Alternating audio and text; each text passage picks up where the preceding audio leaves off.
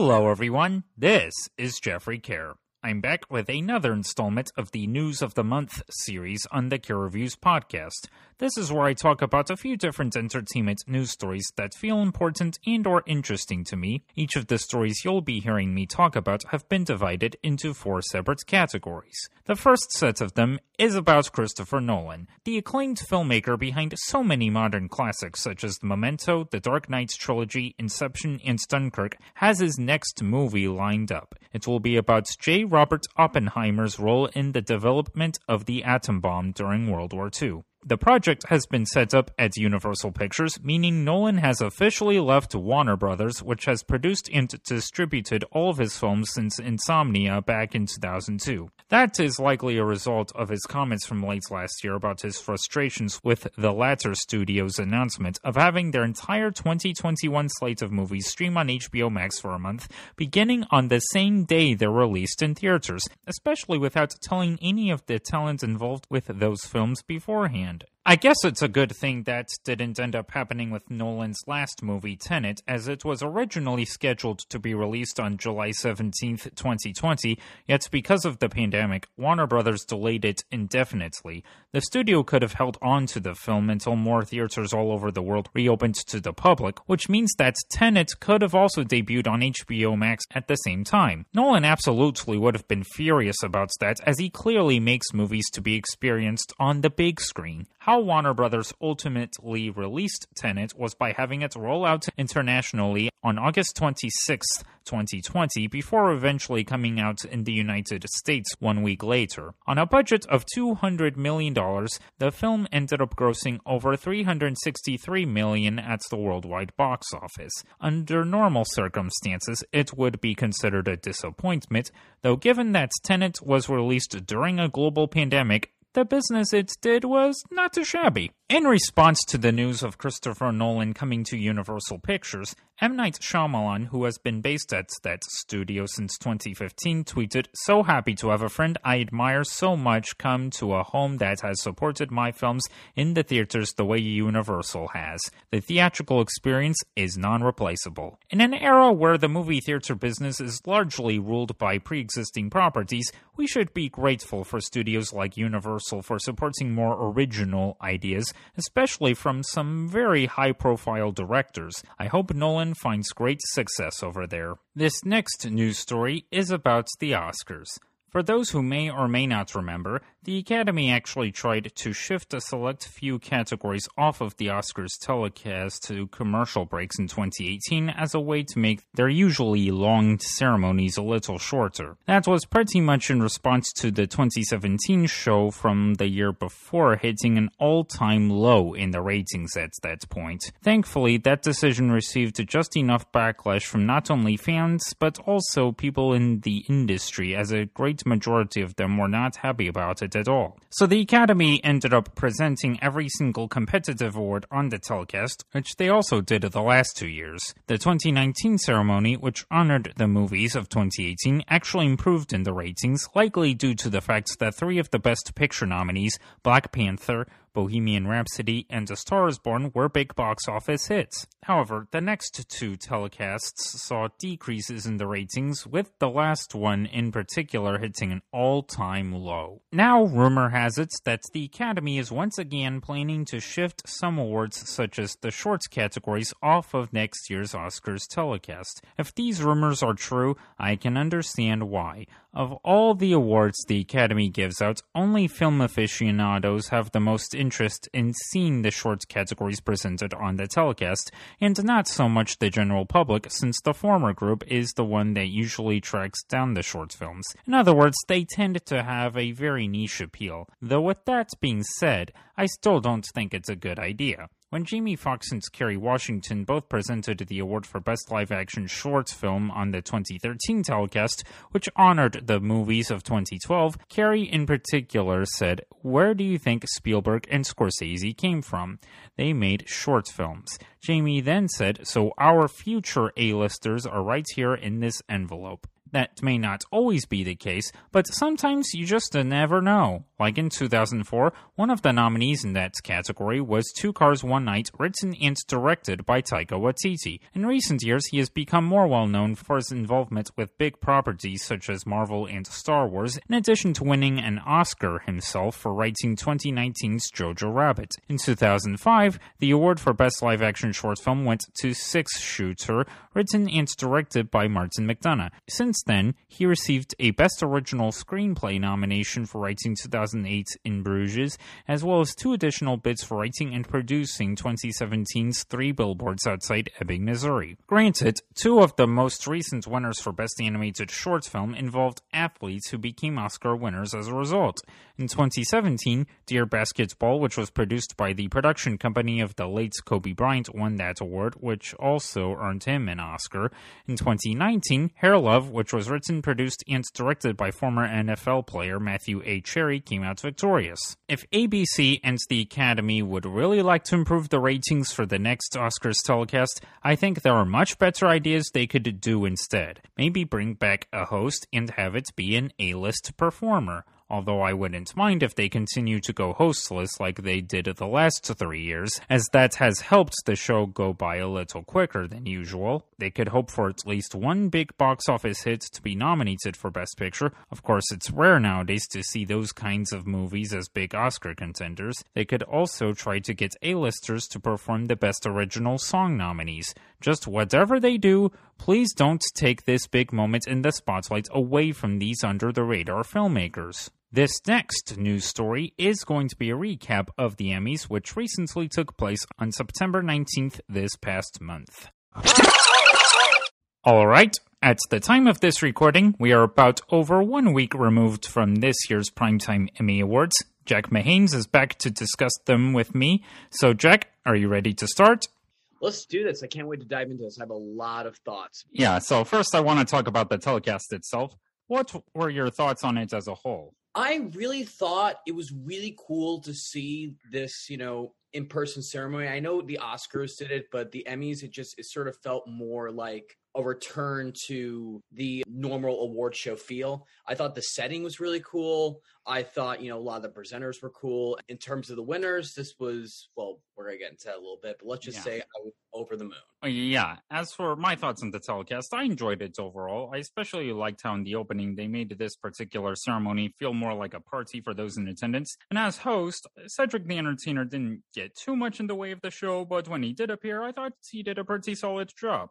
I think he did a good job too. I mean, I wasn't like, I didn't love him as a host, but I thought he did a very good job. Yeah, my thoughts exactly. As for the winners, okay, we're going to go through three separate genres. First comedy, then drama, then limited series. Starting with the comedy categories. For the first two awards of the night, Ted Lasso did very well. Hannah Waddingham won Outstanding Supporting Actress in a Comedy Series, followed by Brett Goldstein winning Outstanding Supporting Actor in a Comedy Series. Yes, and I was really, really happy for both of them winning, especially Hannah Waddingham. We knew that Hannah Waddingham was pretty much a slam dunk to win this going into the Emmys. I mean, I know some people thought there was a possibility of Hannah Einbinder winning, but I never bought that because Ted Lasso did phenomenally well with the acting branch. And Rebecca, Hannah Waddingham's character, is a lot of people's favorite supporting character in Ted Lasso. So I just didn't see a scenario in which she lost. And when Seth Rogen butchered her name reading the winner, I was still very excited and her speech was awesome. And yeah, that whole moment,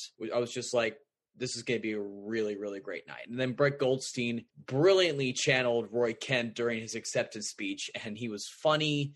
And yeah, and he overcame vote splitting with three of his co-stars. I mean, we know some people can win with one co-star or two co-stars, but it's very rare that someone wins an Emmy with three co-stars in their category. But Brett Goldstein won, and he deserved it. So for Outstanding Writing in a Comedy Series, you and I both predicted one of the two Ted Lasso episodes to win, but they apparently canceled each other out as the show about comedy writers, Hacks, ended up winning instead. Yes, and this, looking back, it really wasn't that much of a surprise, given, as you just said, it's a show about comedy writing. And so when Daniel Levy read Hacks as the winner, I was sort of like, oh, I should have known. But I thought that, I know most people were predicting the pilot, but the pilot of Ted Lasso, if you look on IMDb, it's the lowest rated Ted Lasso episode of the entire series. So I was very surprised that a lot of people were predicting that.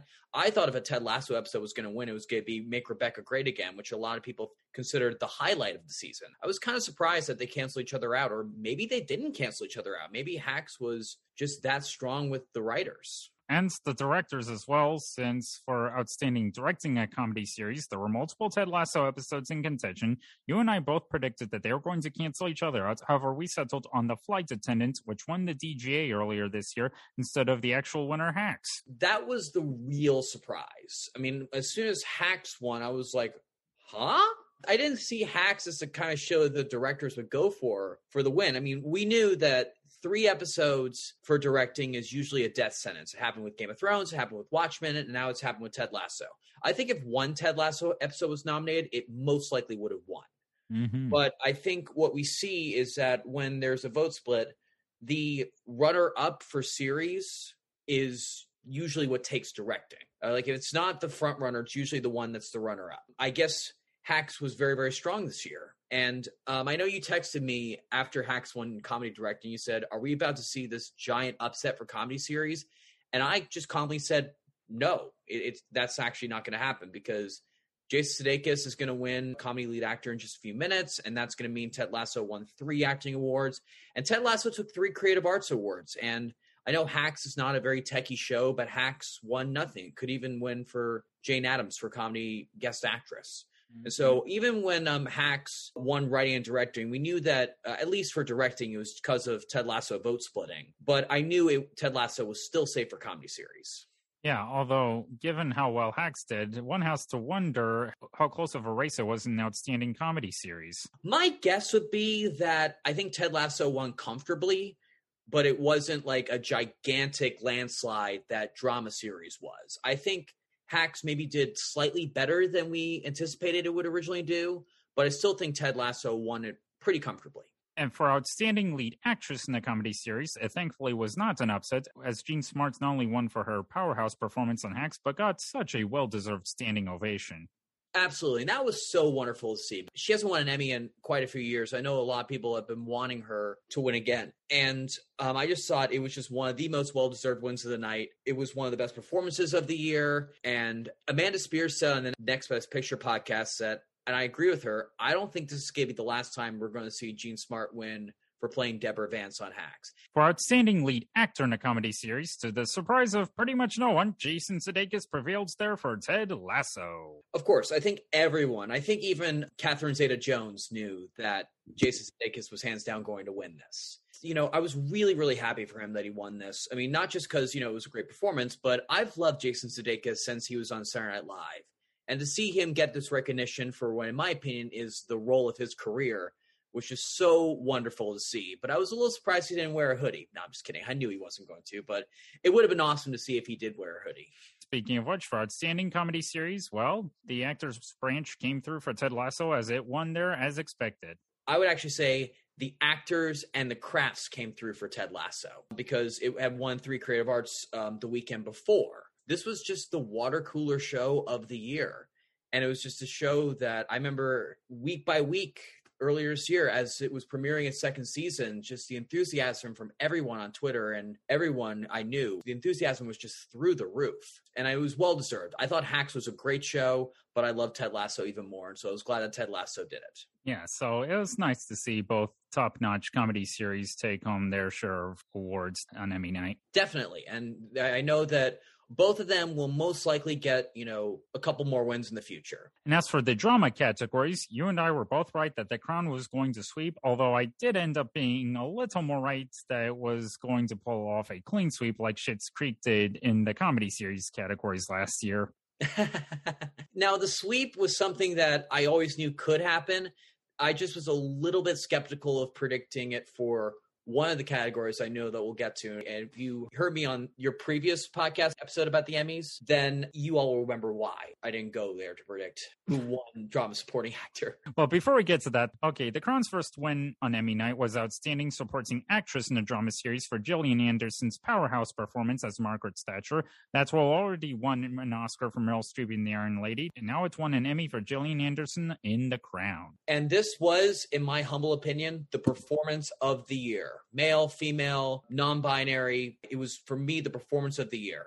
And, I mean, we knew that this was... You could make a case for Jason Sudeikis being the biggest lock of the night, or you could have made the case for Gillian Anderson being the biggest lock of the night. But if you didn't put your money on her after she won SAG, where she overcame vote splitting with the two leads, Olivia Colman and Emma Corrin, I don't know what to tell you. mm, yeah. And yeah, I mean, this was the acting win that made me the most happy on Emmy night. Although then came Outstanding Supporting Actor in a Drama Series, which was a huge gift for me as I ended up being right with my prediction there. Now, before we get into it further, now we should say that Kerry Washington presented the award. And before she went into it, she paid tribute to one of the recently deceased nominees, Michael Kenneth Williams, who was the presumed frontrunner even before his death. And of course, you know, a lot of us were skeptical if he could still pull it off, given that, well, his show Lovecraft Country was canceled, even though Courtney B. Vance did win Outstanding Guest Actor in a Drama Series the weekend before. That did make me wonder if Michael K. Williams could still win, but he didn't. And that was why I, I settled on Michael K. Williams in the end, even though, as I mentioned on the previous episode, I was very skeptical of him winning because it was a canceled series. But he kind of felt like the person we all put out front by default just because he won Critics' Choice. But I knew that category was wide open to where six out of eight of those men had a realistic chance of winning. And yes, you were right that it ended up being Tobias Menzies, which great job for calling that. The reason I did not predict Tobias Menzies was because even in places where The Crown got on a sweep, he didn't win, whether it be at the Critics' Choice or at the Gold Derby Awards. And the Gold Derby website is full of diehard Crown fans. But you could tell, speaking of Kerry Washington, you could tell when she opened that envelope that you could tell she thought it was an absolute scandal that Michael K. Williams lost. And yeah, and I did mention this in my predictions that I had Tobias Menzies winning as part of a possible sweep for the Crown, so I thought I'd predict a clean sweep and see how I do there. Now it's a good thing I did. Joyce Ang um, said in one of her slugfests with Christopher Rosen that maybe it was best to predict the Crown for everything, because given that the Crown was such a heavy frontrunner that even if it lost, you know, it's safer to bet on the Crown for everything, given that a sweep was very, very likely. And in fact, I should point out that just like, you know, Best Actor at the Oscars this past year, the person who ended up beating the posthumous frontrunner was unable to accept the award at all. I know, and that was a crazy coincidence that I didn't even think about until you texted that to me. And I was like, oh, wow, you're right. Yeah, I mean, it was obviously a shame that Michael K. Williams never won an Emmy, but hey, nobody's perfect. No, I mean, but it doesn't diminish their legacy. Just like even though Chadwick Boseman didn't win the Oscar earlier this year, his legacy is secure, as is Michael K. Williams. Indeed. Now, for Outstanding Writing in a Drama Series, The Crown won, marking Peter Morgan's very first major award here in the United States. And I feel like this was a very easy one to predict. I know some people thought about calling an upset for this one, but I never saw an upset for this one. I, I knew there could have been an upset for drama directing, but I never thought there was going to be an upset for this one. I think The Crown won this pretty handily, and for an extremely well-written episode. I mean, I think War was the best season finale that they've had yet. It was really satisfying to see Peter Morgan, after writing so many brilliant scripts, finally be awarded for the amazing writer that he is. Indeed. Although for Outstanding Directing in a Drama Series, I, for the second year in a row, predicted one of the two episodes from the same show to win, but the other episode managed to beat it. Last year, it happened with Succession. Now it happens with The Crown. Happened to me, too, because I predicted This Is Not for Tears to be the directing win for Succession last year, given that that was what was going to win for writing. But when Hunting won, it was like, oh, wow, I did not see that coming. And then this year, I had a feeling that the two Crown episodes were like the top two in that race. And so I thought it could go either way. But I think after the creative arts, when Fairytale won for cinematography and for editing, I was like, you know what? The T V Academy as a whole seems to really love the episode Fairytale. So it's probably what the directors will go for. But as soon as War was named the winner, I was not surprised at all. And good for Jessica Hobbs, who I think is the third or fourth woman to win this category. Yeah, probably, yeah. It was really great. It was a very well-deserved win. I loved that episode so much. I loved Fairytale too, but I loved War even more. Great for Jessica Hobbs, absolutely. Mm-hmm. So for Outstanding Lead Actress in a Drama Series, we both predicted Emma Corrin's win, but Olivia Colman once again managed to pull off an upset at an awards show. I have to say, every single win that happened on Emmy night, even if I didn't predict it, I considered it at least a possibility. not for one second did I think Olivia Colman was going to pull it off. Nothing against her. I love Olivia Colman. I loved her as Queen Elizabeth. I'm really going to miss her for seasons five and six. And she did a great job of making the character her own. But I just thought, you know, given the choice between the two, people would overwhelmingly go for Emma Corrin. And I had Olivia Colman in fourth place on Gold Derby. I had M J Rodriguez and Elizabeth Moss ahead of her. I mean, yes, I can understand that maybe a lot of actors in the acting branch felt that it was Olivia Colman's time. And given that The Crown was the heavy frontrunner to win, maybe they thought, okay, we might as well give it to The Crown herself. Well, I mean, I actually had Olivia in third place above Elizabeth Moss, but that's a whole other discussion. Although I did see some people point to, oh, Claire Foy surprisingly winning guest actress the weekend before the creative arts should have been the signal. And that's a very good point. But I thought Claire Foy winning was a sign that the actors were just going to give it a lot of wins in general. I didn't think that that was a signal that they were going to give it to Olivia Colman. I just thought they were going to give it to, you know, people more than just Gillian Anderson, which some people thought that maybe The Crown would just, in terms of the acting wins, would just win for Gillian. But I thought Claire winning was a sign that the actors were going to go crazy for The Crown this year, which they did, but not for everyone who I thought they would go crazy for. Well, I guess after Olivia Colman and Claire Foy both winning for their final seasons as Queen Elizabeth the Second, we should expect Imelda Staunton to do so in this category for the final season in a few years. Absolutely. That's one of the things I said immediately to my friends afterwards. I was like, look, we all should not bet on Imelda Staunton for season five, but we all need a bet on her for season six, assuming that The Crown is still great, which we know it will be. Yeah. It's always been consistently great. And for Outstanding Lead Actor in a Drama Series, Josh O'Connor managed to overcome every single hurdle he had to win. And great for him. Like, he was so deserving. And as soon as Tobias Menzies won, I thought that both Emma and Josh were going to win. Even when Olivia Colman won, I was still like, after The Crown had won every single acting award, I was like, they're going to give it to Josh. And I predicted Josh, but I knew it was going to be a tight race between him and Billy Porter. But then after The Crown won every other acting award of the night, I was like, Josh has it. Josh is just so sweet when he gives his acceptance speech. If you watched him during the Golden Globes and you watch him here, he's just gushing, he's humble, and he's just such a likable person. I mean, which is, you know, the complete opposite of the character who he played. Yeah, in fact, we should say he was actually the only Crown winner who accepted the award in L A as opposed to London, which is where everyone in cast and crew was having like a viewing party. I know, and that was very interesting. So for Outstanding Drama Series, The Crown became the very first Netflix show to win a top series award at the Emmys, and very deservingly so, in my opinion. Oh, it one hundred fifty percent deserved to win. This season of The Crown was one of the best seasons of television I've ever seen. Like, it was just perfect, in my opinion. My two favorite ongoing shows are The Crown and Ozark. And I'm so thrilled that one of them has had its turn to dominate the Emmys. And it should be interesting to see how Ozark does for its final season coming up. Absolutely. Well, we know that it's going to be the first half this next Emmy season, and then the second half will be the, the Emmy season afterwards, because they're doing like Breaking Bad, where they're dividing it the last season into two halves. Now moving on to the limited series categories.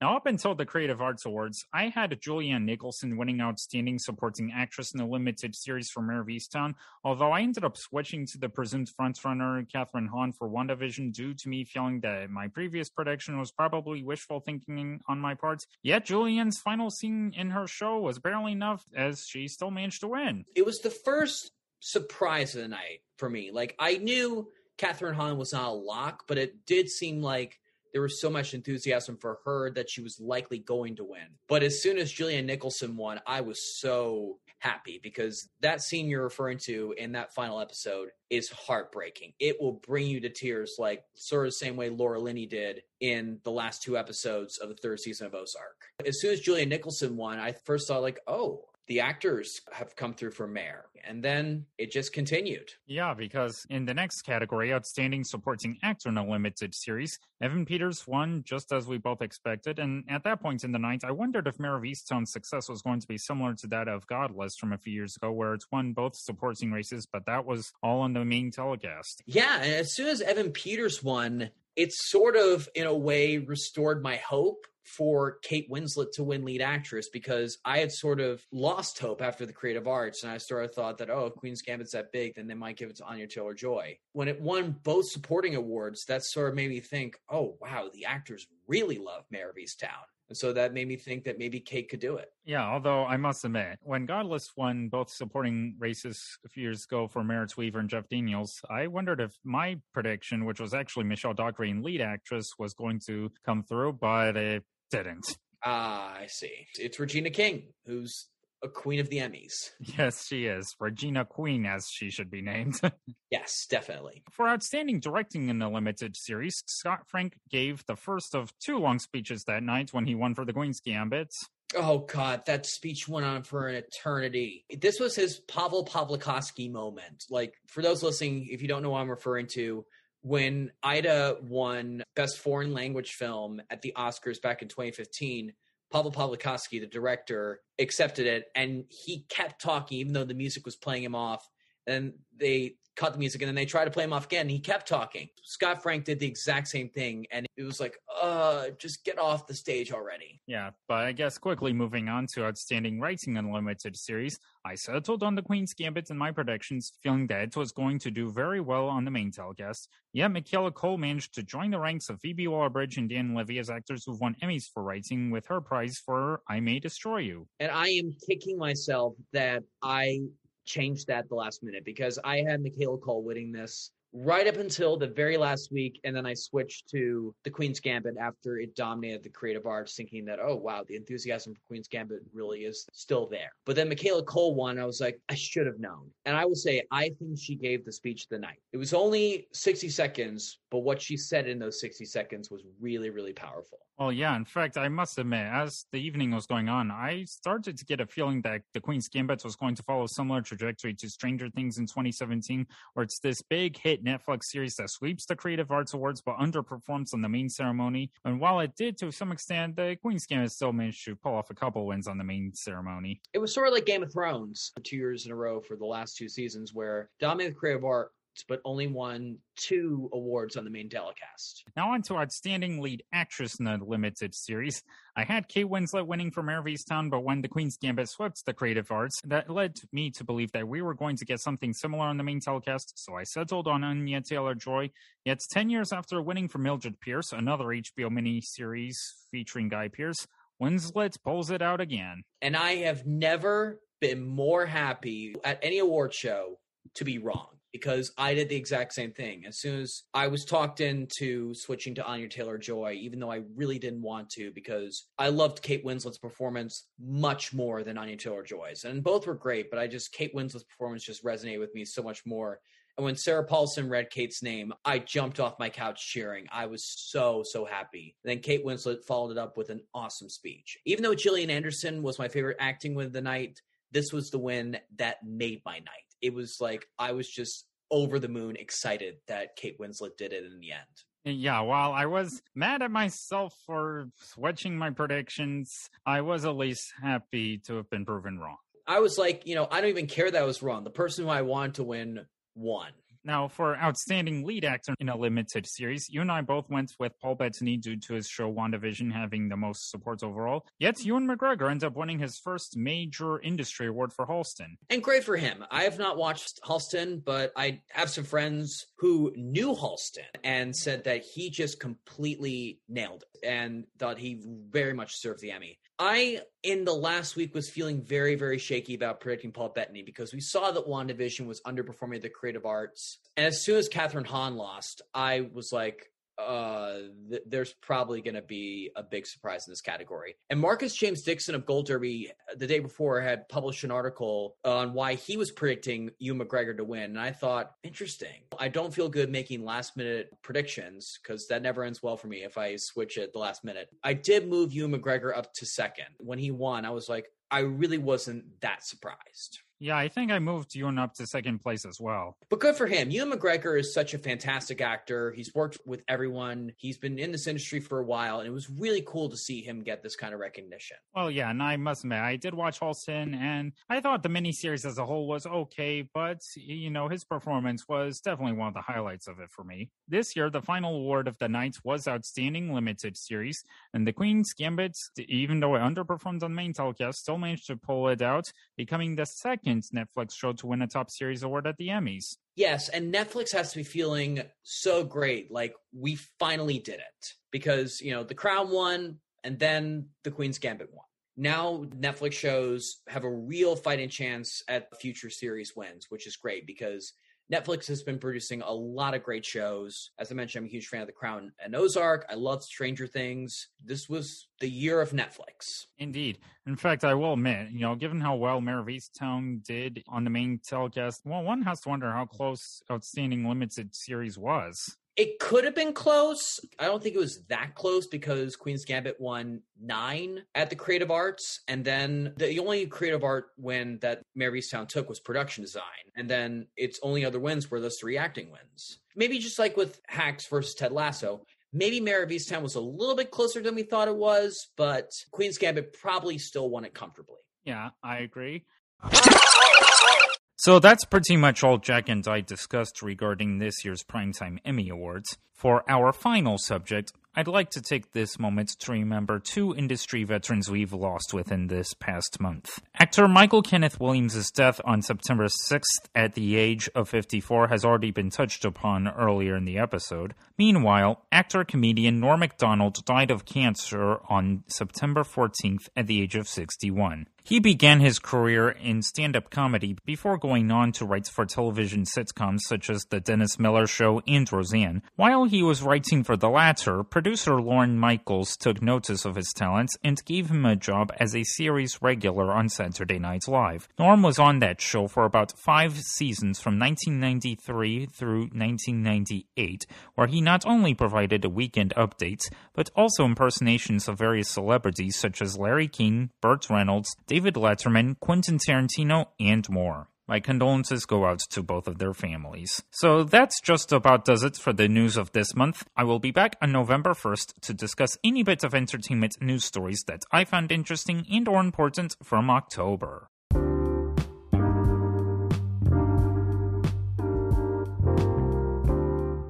If you love this show, please leave us a review. Go to ratethispodcast.com slash carereviewspodcast and follow the simple instructions. Feel free to subscribe to wherever you get this podcast. If you'd like to find more content from me, please visit my website, which is w w w dot care reviews dot net. You can also find it on Twitter at carereviews and me at Jeffrey Kerr. Thanks for listening, and I will see you all later.